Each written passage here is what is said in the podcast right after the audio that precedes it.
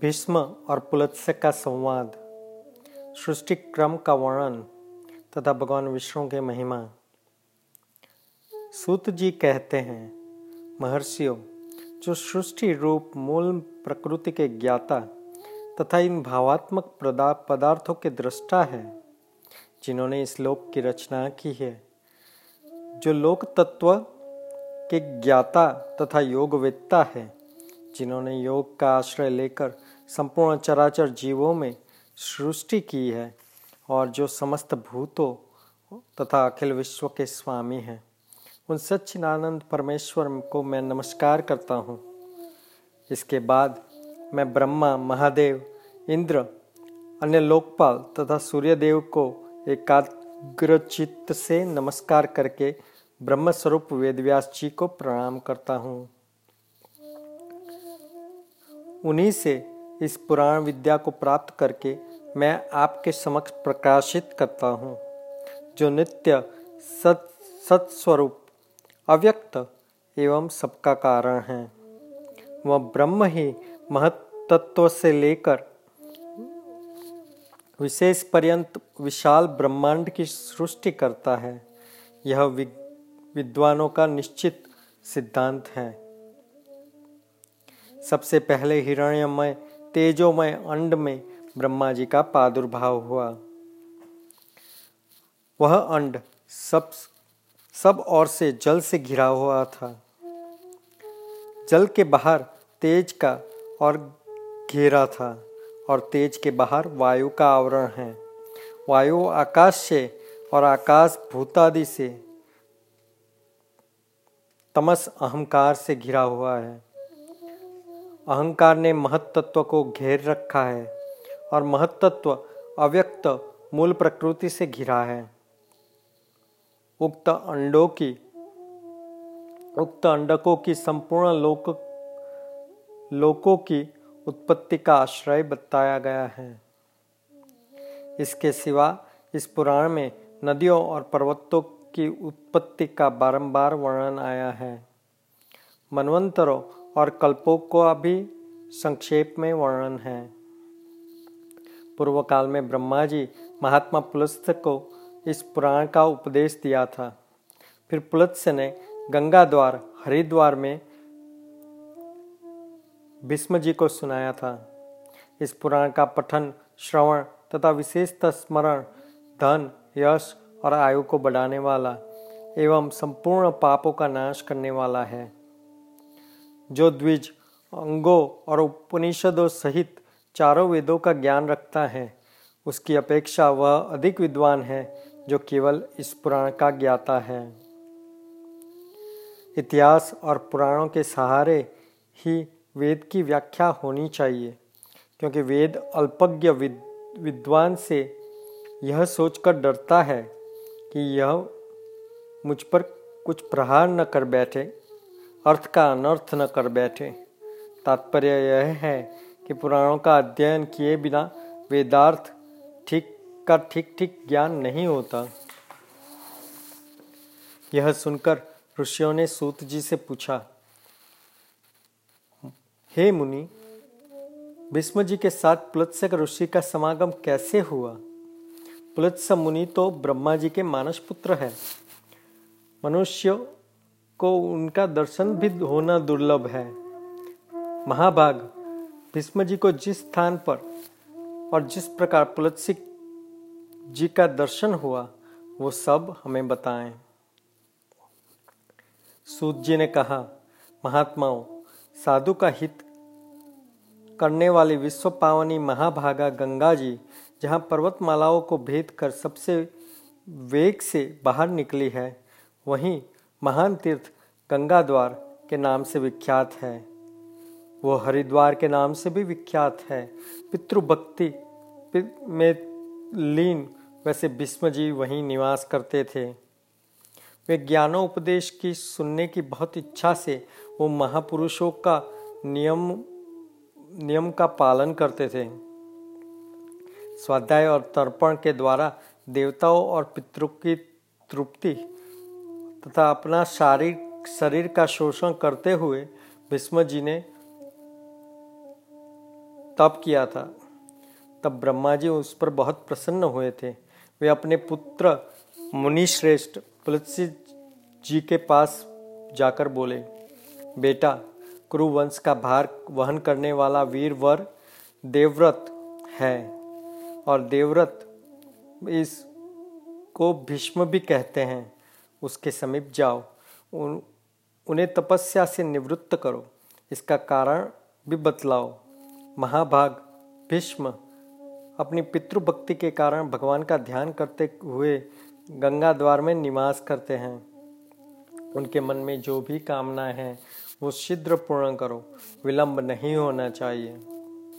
पितामह का वचन सुनकर मुनिवर पुलत्स्य जी गंगा द्वार में आए। और भीष्म को मिले और इस प्रकार बोले, वीर, तुम्हारा कल्याण हो। तुम्हारे मन में जो भी इच्छा है, उसके अनुसार वर मांगो। तुम्हारी तपस्या से साक्षात ब्रह्मा जी भी प्रसन्न हुए हैं। उन्होंने ही मुझे यहाँ भेजा है। मैं तुम्हें मनोवांछित वरदान दूँगा पुलत्स्य जी का वचन मन और कानों को सुख पहुँचाने वाला था। उसे सुनकर भीष्म ने अपनी आँखों खोल दी और देखा पुलत्स्य जी सामने खड़े हैं। उन्हें देखते ही भीष्म जी उनके चरणों पर गिर पड़े। उन्होंने संपूर्ण शरीर से पृथ्वी का स्पर्श करते हुए उस मुनि श्रेष्ठ को साष्टांग प्रणाम किया और कहा, भगवान, आज मेरा जन्म सफल हुआ है। यह दिन बहुत ही सुंदर है, क्योंकि आज आपके विश्ववंदनीय चरण का मुझे दर्शन हुआ है। आपने मुझे दर्शन दिया और स्वतः मुझे वरदान देने के लिए गंगा जी के तट पर आपने पदार्पण किया है। इतने से मेरी तपस्या का मुझे सारा फल मिल गया है। यह कुश की चटाई है, इसे मैंने अपनी हाथों से बनाई है। और इस बात का भी प्रयत्न किया है कि यह बैठने वाले को आरामदायक मालूम पड़े। अतः आप इस पर विराजमान हो। यह पलाश के दोनों, दोने में अर्घ्य प्रस्तुत किया है। इसमें दूध, चावल, फूल, कुश, सरसों, दही, शहद, जौ और दूध मिले हुए हैं। प्राचीन काल में ऋषियों ने यह अष्टांग अर्घ्य को अतिथि को अर्पण करने का मार्ग बताया था। अमित तेजस्वी भीष्म के यह वचन सुनकर ब्रह्मा जी के पुत्र पुलस्य कुशासन पर बैठे। उन्होंने बड़ी प्रसन्नता के साथ पाद्य और अर्घ्य का स्वीकार किया। भीष्म जी के शिष्टाचार से उन्हें बहुत संतोष हुआ। वे प्रसन्न होकर बोले, महाभाग, तुम सत्यवादी, दानशील और सत्य प्रतिज्ञ राजा हो। तुम्हारे अंदर लज्जा, मैत्री और क्षमा सारे गुण सद्गुण शोभा देते हैं। तुम अपने पराक्रम से अपने शत्रुओं का दमन करने में समर्थ हो। साथ ही धर्मज्ञ, कृतज्ञ, दयालु मधुरभाषी सम्मान के योग्य पुरुषों को सम्मान देने वाले विद्वान, ब्राह्मण भक्त और तथा साधुओं पर स्नेह करने वाले हो। वत्स, तुम प्रणाम पूर्वक मेरी शरण में आए हो। अतः मैं तुम पर बहुत प्रसन्न हुआ हूँ। तुम जो चाहो वो पूछो। तुम्हारे हर एक प्रश्न का मैं उत्तर दूँगा। भीष्म जी ने कहा, भगवान, पूर्व काल में भगवान ब्रह्मा जी ने किस स्थान पर रहकर देवताओं की और आदि सृष्टि की रचना की थी, यह मुझे बताएँ। उन महात्माओं ने कैसे ऋषियों और देवताओं को उत्पन्न किया था? कैसे पृथ्वी बनाई थी? कैसे आकाश की रचना हुई थी? किस प्रकार समुद्र प्रकट हुए थे? भयंकर पर्वत, वन और नगर कैसे बने थे? मुनियों, प्रजापतियों और श्रेष्ठ सप्तर्षियों और भिन्न भिन्न वर्णों वायु को, गंधर्वों, यक्षों, राक्षसों, तीर्थों, नदियाँ, सूर्य, सारे ग्रह और तारे और भगवान ब्रह्मा ने कैसे उत्पन्न किए थे? इन सब बातों का मुझे वर्णन बताएँ। पुलत्स्य जी ने कहा पुरुष श्रेष्ठ भगवान ब्रह्म, ब्रह्मा साक्षात परमात्मा है। वे पर से भी पर है तथा अत्यंत श्रेष्ठ है। उनके रूप में और वर्ण, उनके रूप और वर्ण आदि का अभाव है, वे यद्यपि सर्वत्र व्याप है। तथापि ब्रह्म रूप से इस विश्व की उत्पत्ति करने के कारण विद्वान उन्हें ब्रह्मा कहते हैं। उन्होंने पूर्व काल में जिस प्रकार सृष्टि की रचना की थी, यह सब मैं तुम्हें बताऊँगा। सुनो, सृष्टि के प्रारंभ काल में जब जगत के स्वामी ब्रह्मा जी कमल के आसन पर बैठे थे, तब सबसे पहले उन्होंने महत्त्व को प्रकट किया। फिर महत्त्व से वैकारिक सात्विक, तेजस, राजस तथा भूतादि रूप तामस तीन प्रकार के अहंकार उत्पन्न हुए, जो कर्मेंद्रिया सहित पाँचों ज्ञानेन्द्रिया तथा पंचभूतों का कारण है। पृथ्वी, जल, तेज, वायु तथा आकाश, ये पंच महाभूत है। इनमें से एक एक के स्वरूप का क्रमशः वर्णन करता हूँ। भूतादि नामक तमस अहंकार ने को विकृत होकर शब्द तन्मात्र उत्पन्न हुआ। उसके शब्द गुण वाले आकाश का प्रादुर्भाव हुआ। भूतादि तमस अहंकार ने शब्द तन्मात्रा रूप आकाश को सब ओर से आच्छादित कर दिया। तब शब्द तन्मात्र आकाश ने विकृत होकर स्पर्श तन्मात्र की रचना की। उससे अत्यंत बलवान वायु का प्रागट्य हुआ, जिसका गुण स्पर्श माना गया है। तदंतर आकाश से आच्छादित होने पर वायु तत्व में विकार आया और उस वायु रूप तन्मात्र उसने रूप तन्मात्र सृष्टि की। यह वायु से अग्नि रूप में प्रकट हुआ। रूप उसका गुण कहलाता है। तत्पश्चात स्पर्श तन्मात्र वायु ने रूप तन्मात्र तेज को सब और से आवृत किया। इससे अग्नि तत्व का विकार हुआ और रस तन्मात्र उत्पन्न हुआ, जिससे जल की प्राप्ति हुई, जिसका गुण रस माना गया है। फिर रूप तन्मात्र तेज से, तेज ने रस तन्मात्र जल तत्व को सब ओर से आच्छादित किया। इससे विकृत होकर जल तत्व ने गंध मात्र की सृष्टि की, जिससे यह पृथ्वी उत्पन्न हुई। पृथ्वी का गुण गंध माना गया है। इंद्रिया तेजस कहलाती है, क्योंकि राजस अहंकार से वो प्रकट हुई है। इंद्रियों के अधिष्ठाता दस देवता वैकारिक कहे गए हैं, क्योंकि उनकी उत्पत्ति सात्विक अहंकार से हुई है। इस प्रकार इंद्रियों के अधिष्ठाता दस देवताओं और ग्यारहवा मन ये वैकारिक माने गए हैं।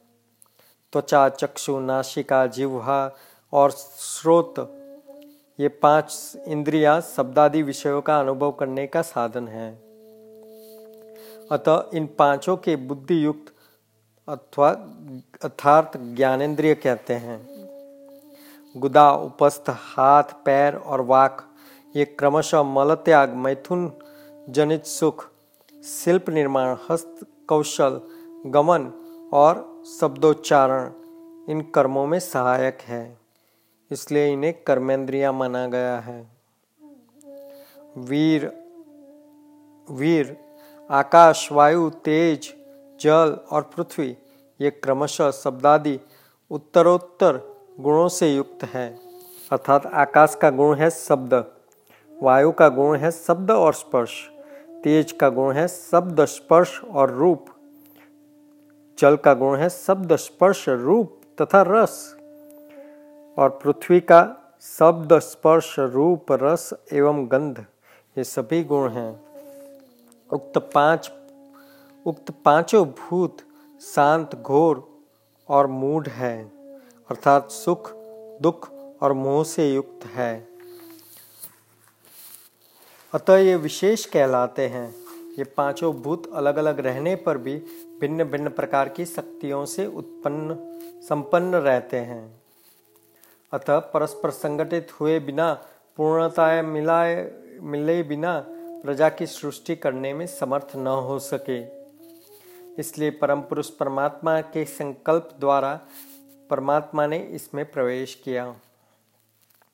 फिर महत्त्व से लेकर विशेष पर्यंत सभी तत्व पुरुष द्वारा अधिष्ठित होने के कारण पूर्ण रूप से एकत्व को प्राप्त हुए। इस प्रकार परस्पर मिलकर तथा एक दूसरे का आश्रय लेकर अंड की उत्पत्ति हुई। ओ भीष्म जी, इस अंड में ही पर्वत तथा द्वीप तथा समुद्र और ग्रहों और तारे और संपूर्ण लोक तथा देवता, असुर, मनुष्य तथा समस्त प्राणी उत्पन्न हुए। वह अंड पूर्व पूर्व की अपेक्षा दस गुने अधिक जल, अग्नि, वायु, आकाश और भूतादि अर्थात तामस, अहंकार से आवृत है। भूतादि महत्त्व से घिरा है तथा तथा इन सब के सहित महत्त्व भी अव्यक्त, प्राधान या मूल प्रकृति के द्वारा अवरुद्ध है। भगवान विष्णु स्वयं ही ब्रह्मा होकर संसार की सृष्टि में प्रवृत्त होते हैं तथा जब तक कल्प की स्थिति बनी रहती है, तब तक वो युग युग में अवतार धारण कर समुची सृष्टि की रक्षा करते हैं। वे विष्णु सत्व गुण धारण किए हुए हैं। उनके पराक्रम की कोई सीमा नहीं है, राजेंद्र। जब कल्प का अंत होता है, तब वे ही अपना तम प्रदान रौद्र रूप धारण करते हैं और अत्यंत भयानक आकार धारण करके संपूर्ण प्राणियों का संहार करते हैं। इस प्रकार सब भूतों का नाश करने वाले संसार, नाश करके संसार को एकावर्ण के जल में निमग्न करके सर्वरूपधारी भगवान स्वयं शेषनाग की सैया पर शयन करते हैं। फिर जागने पर ब्रह्मा जी का रूप धारण करके नए सिर से संसार की सृष्टि में लग जाते हैं। एक तरह एक ही भगवान जनार्दन सृष्टि, पालन और संहार करने के कारण ब्रह्मा, विष्णु तथा शिव का नाम धारण करते हैं। वे प्रभु सृष्टा होकर भी स्वयं अपनी ही सृष्टि करते हैं। पालक होकर भी पालनीय रूप से अपना ही पालन करते हैं और संहारकारी होकर भी स्वयं अपना ही संहार करते हैं। पृथ्वी, जल, तेज, वायु और आकाश सब में वही है, क्योंकि अविनाशी विष्णु ही सर्वभूतों के ईश्वर तथा विश्वरूप है। इसलिए प्राणी प्राणियों की स्थिति